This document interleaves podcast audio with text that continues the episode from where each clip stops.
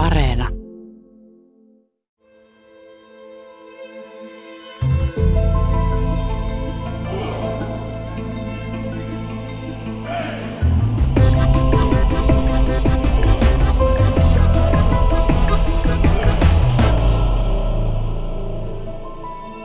Lähtisitkö vielä edelleen Venäjälle? Eli millaista oli olla Venäjällä? Joo, mä ehdottomasti kyllä menisin uudestaan, että se oli mun niin kuin koko elämän mittakaavassa todella tärkeä kokemus. Mä olin kolme vuotta opiskelemassa Pietarin konservatoriossa orkesterinjohtoa ja, ja ei se ollut pelkästään niin kuin, että meni tuohon naapuriin ja, ja yhtäkkiä elää maassa, jossa on täysin erilainen elintaso ja erilainen kulttuuri, erilaiset tavat. Niin semmoisten kulttuurishokkien kautta sitä niin kuin oppi itsestään ja elämästä tosi paljon uusia asioita, että mä en missään nimessä vaihtaisi pois sitä kokemusta. Oliko ensimmäinen kerta, kun menit opiskelemaan niin ylipäätänsä, että menit Venäjälle?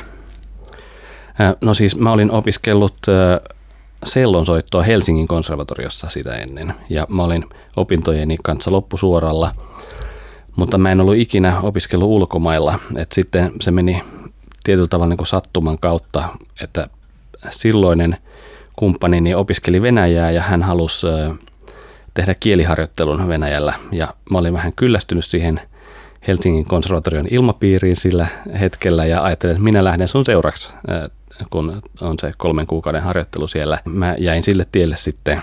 No mitä sieltä sai Venäjältä, kun opiskelit sellaista, mitä Suomessa ei saa?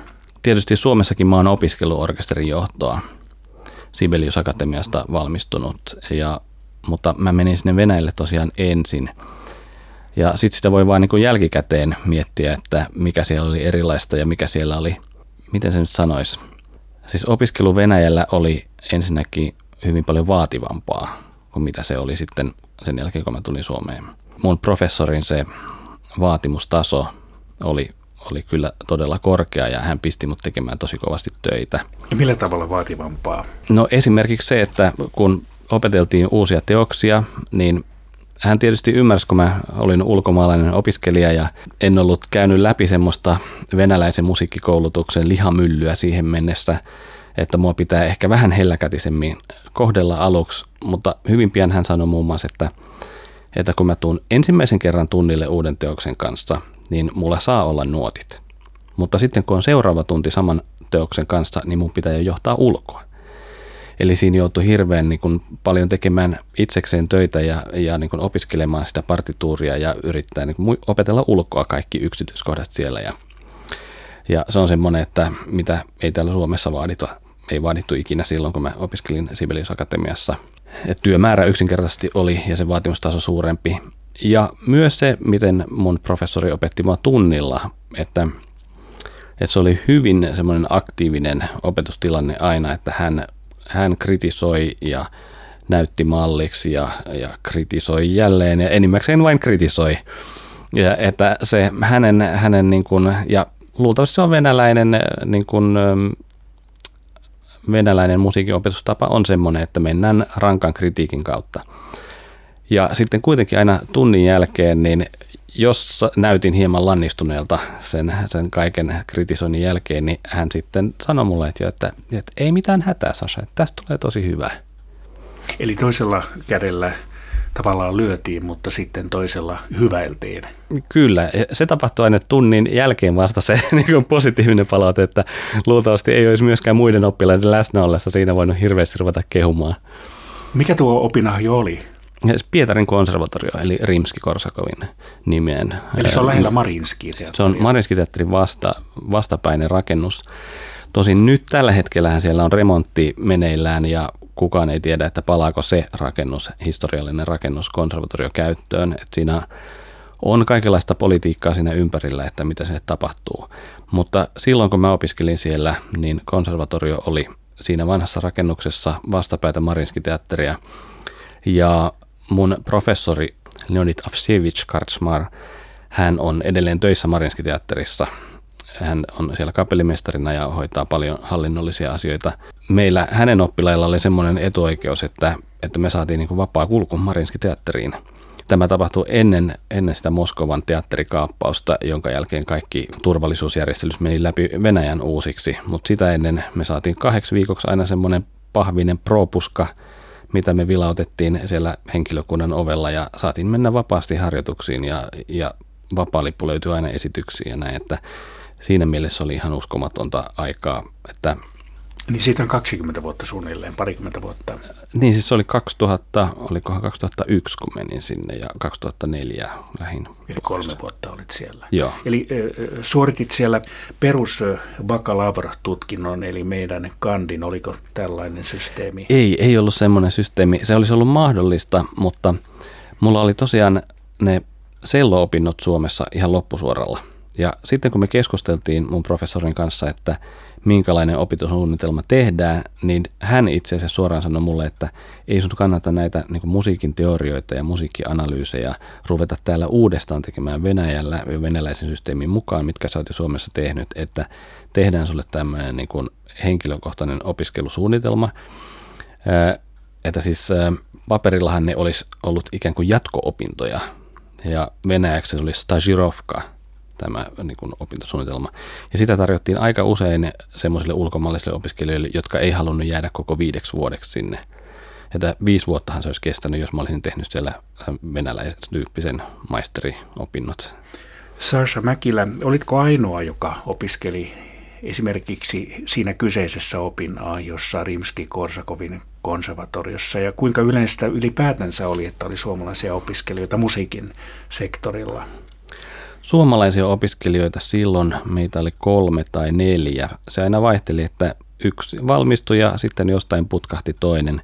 Mutta se on yllättävää, että se on noin lähellä ja silti niin vähän suomalaisia opiskelee siellä. Että mun mielestä se on niin kuin semmoinen asia, mitä pitäisi enemmän mainostaa, kertoa opiskelijoille siitä mahdollisuudesta. Mistä tämä johtuu mielestäsi, että Venäjä on jäänyt vähän katveeseen?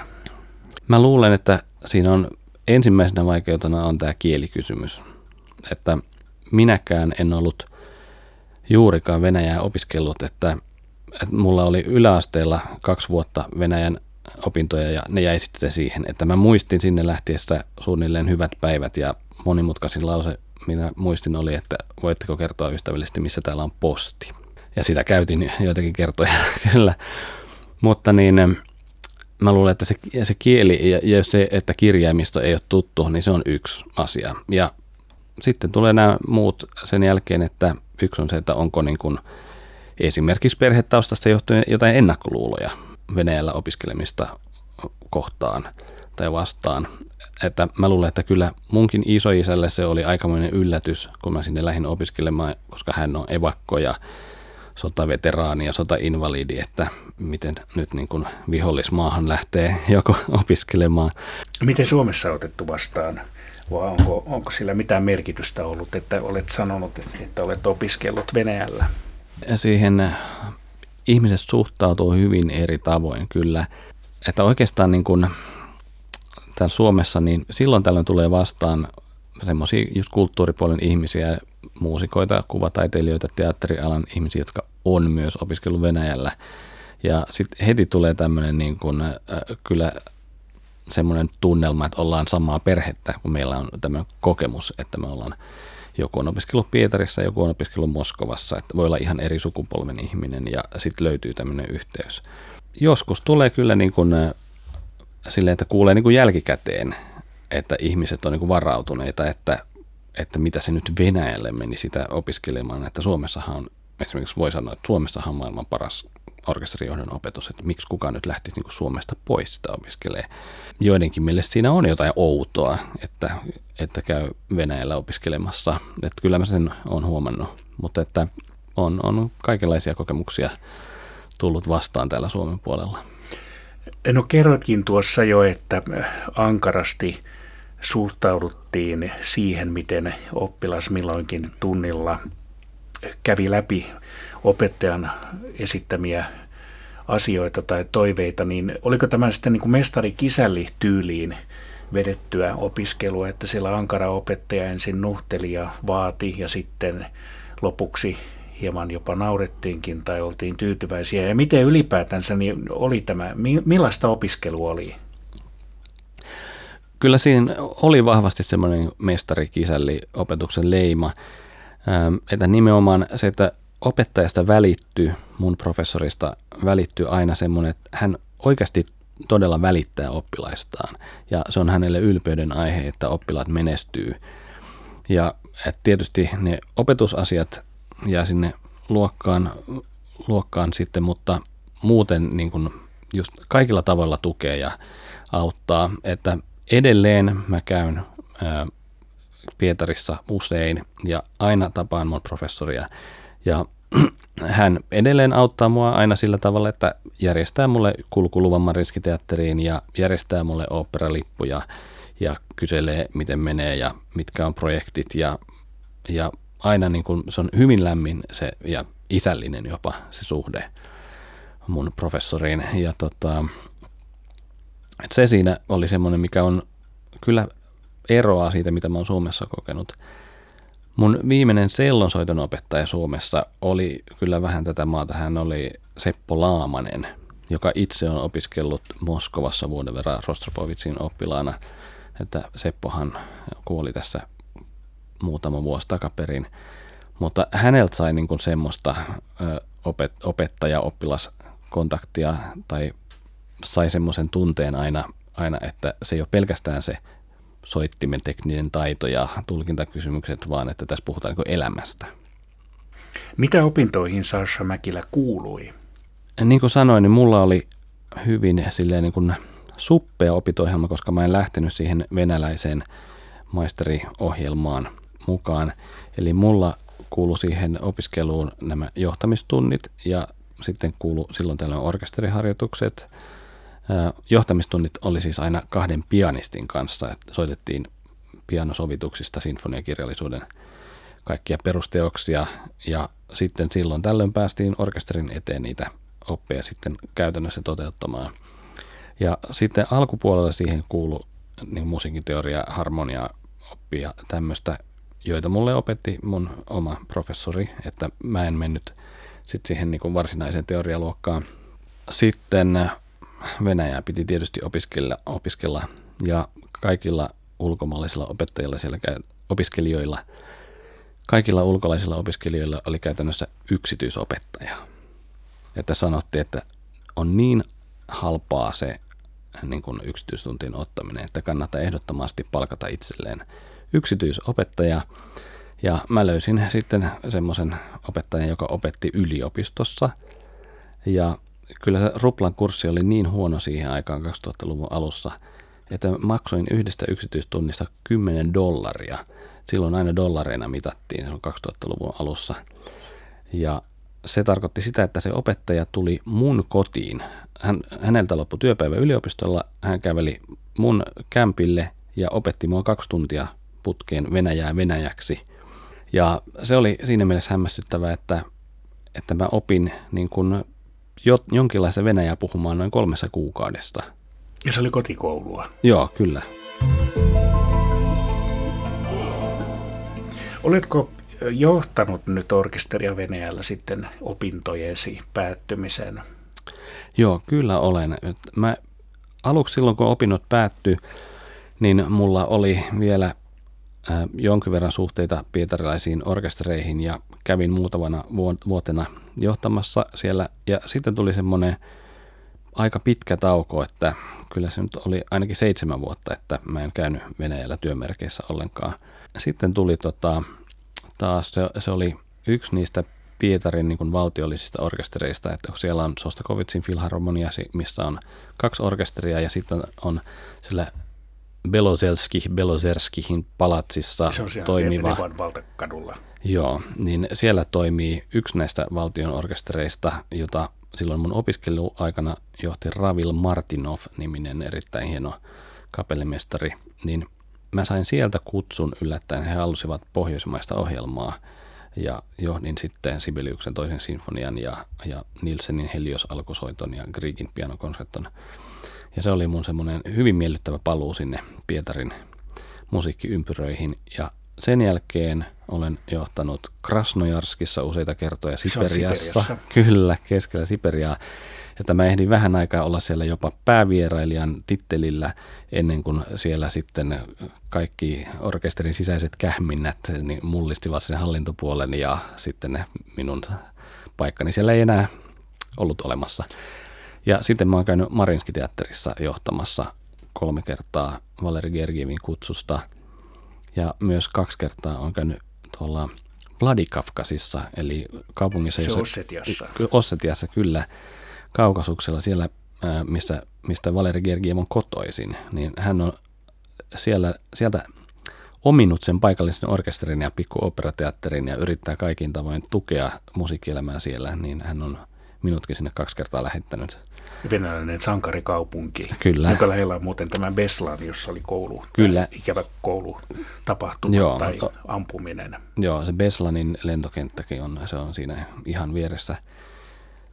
Ja joo, se oli tämä sankarikaupunkikysymys on, on hauska kyllä, kun tota, konserttimestarin kanssa tultiin hyvin juttuun ja hän halusi sitten näyttää mulle vähän kaupunkia, niin sitten hän vei mut semmoiselle valtavalle patsaalle, muistomerkille siellä, siellä vähän kaupungin ulkopuolella ja sanoi, tässä suuren isänmaallisen sodan muistomerkki, että mitäs pidät ja sitten mä sanoin, joo, mielenkiintoista, että, että iso, isoisäni taisteli myöskin suuressa isänmaallisessa sodassa, mutta eri puolella ja sitten tämä konserttimestari rouva meni aivan vakavaksi, että no tämä muistomerkki sinulle varmaan merkitsee jotain ihan muuta kuin minulle. No mitä sitten suhdetoiminnan ylläpitäminen Venäjällä, että pääsisit vaikka esiintymään tai muuta, niin vaatiiko se sitten jotain erityistä? No se vaatii aina sen henkilökohtaisen kontaktin. Että Länsi-Euroopassa ja Yhdysvalloissa, jos puhutaan orkesterivierailusta, että haluaa mennä kapellimestarina tai tai solistina jonnekin, niin täytyy olla joku agentti, joka on siinä välikätenä ja, ja hoitaa bisnekset, mutta Venäjällä sillä ei ole mitään merkitystä, että, että Venäjällä täytyy tuntea joku. Että se oli hyvin kuvaavaa, että kun mut Suomessa oli nimitetty Mikkelin kaupunginorkesterin kapellimestariksi, Gergiev hän käy joka kesä Mikkelissä musiikkijuhlilla ja sitten juuri sen mun nimityksen alla, mutta sitten kutsuttiin myös kuuntelemaan musiikkijuhlia. Ja siellä tapasin Gergievin ja juteltiin ja sitten siellä oli tämmöinen savusauna-ilta, mihin kutsuttiin Mikkelin musiikkijuhlien taiteilijoita ja mut oli kutsuttu sinne myöskin. Niin siellä savusaunassa olin Gergievin kanssa ja hän sitten, kun siihen asti oltiin puhuttu englanniksi, niin hän vaihtoi sitten venäjäksi ja kysyi, että kuinka hyvin sä oikein puhut venäjää. Ja sitten sanoin, että kyllä, kyllä mä jotenkin puhun. Ja sitten me rupateltiin muutaman minuutti siinä venäjäksi. Niin tämä huvitti Gergieviä aivan suunnattomasti tämä, että hän puhukin mun kanssa yhtäkkiä venäjäksi. Ja sitten se sanoi mulle vaan, että sun pitäisi tulla johtamaan jotain Mariinski-teatteriin. Ja siitä se alkoi. Kyllä. Eli Venäjällä pitää tuntea oikeita ihmisiä. Kyllä.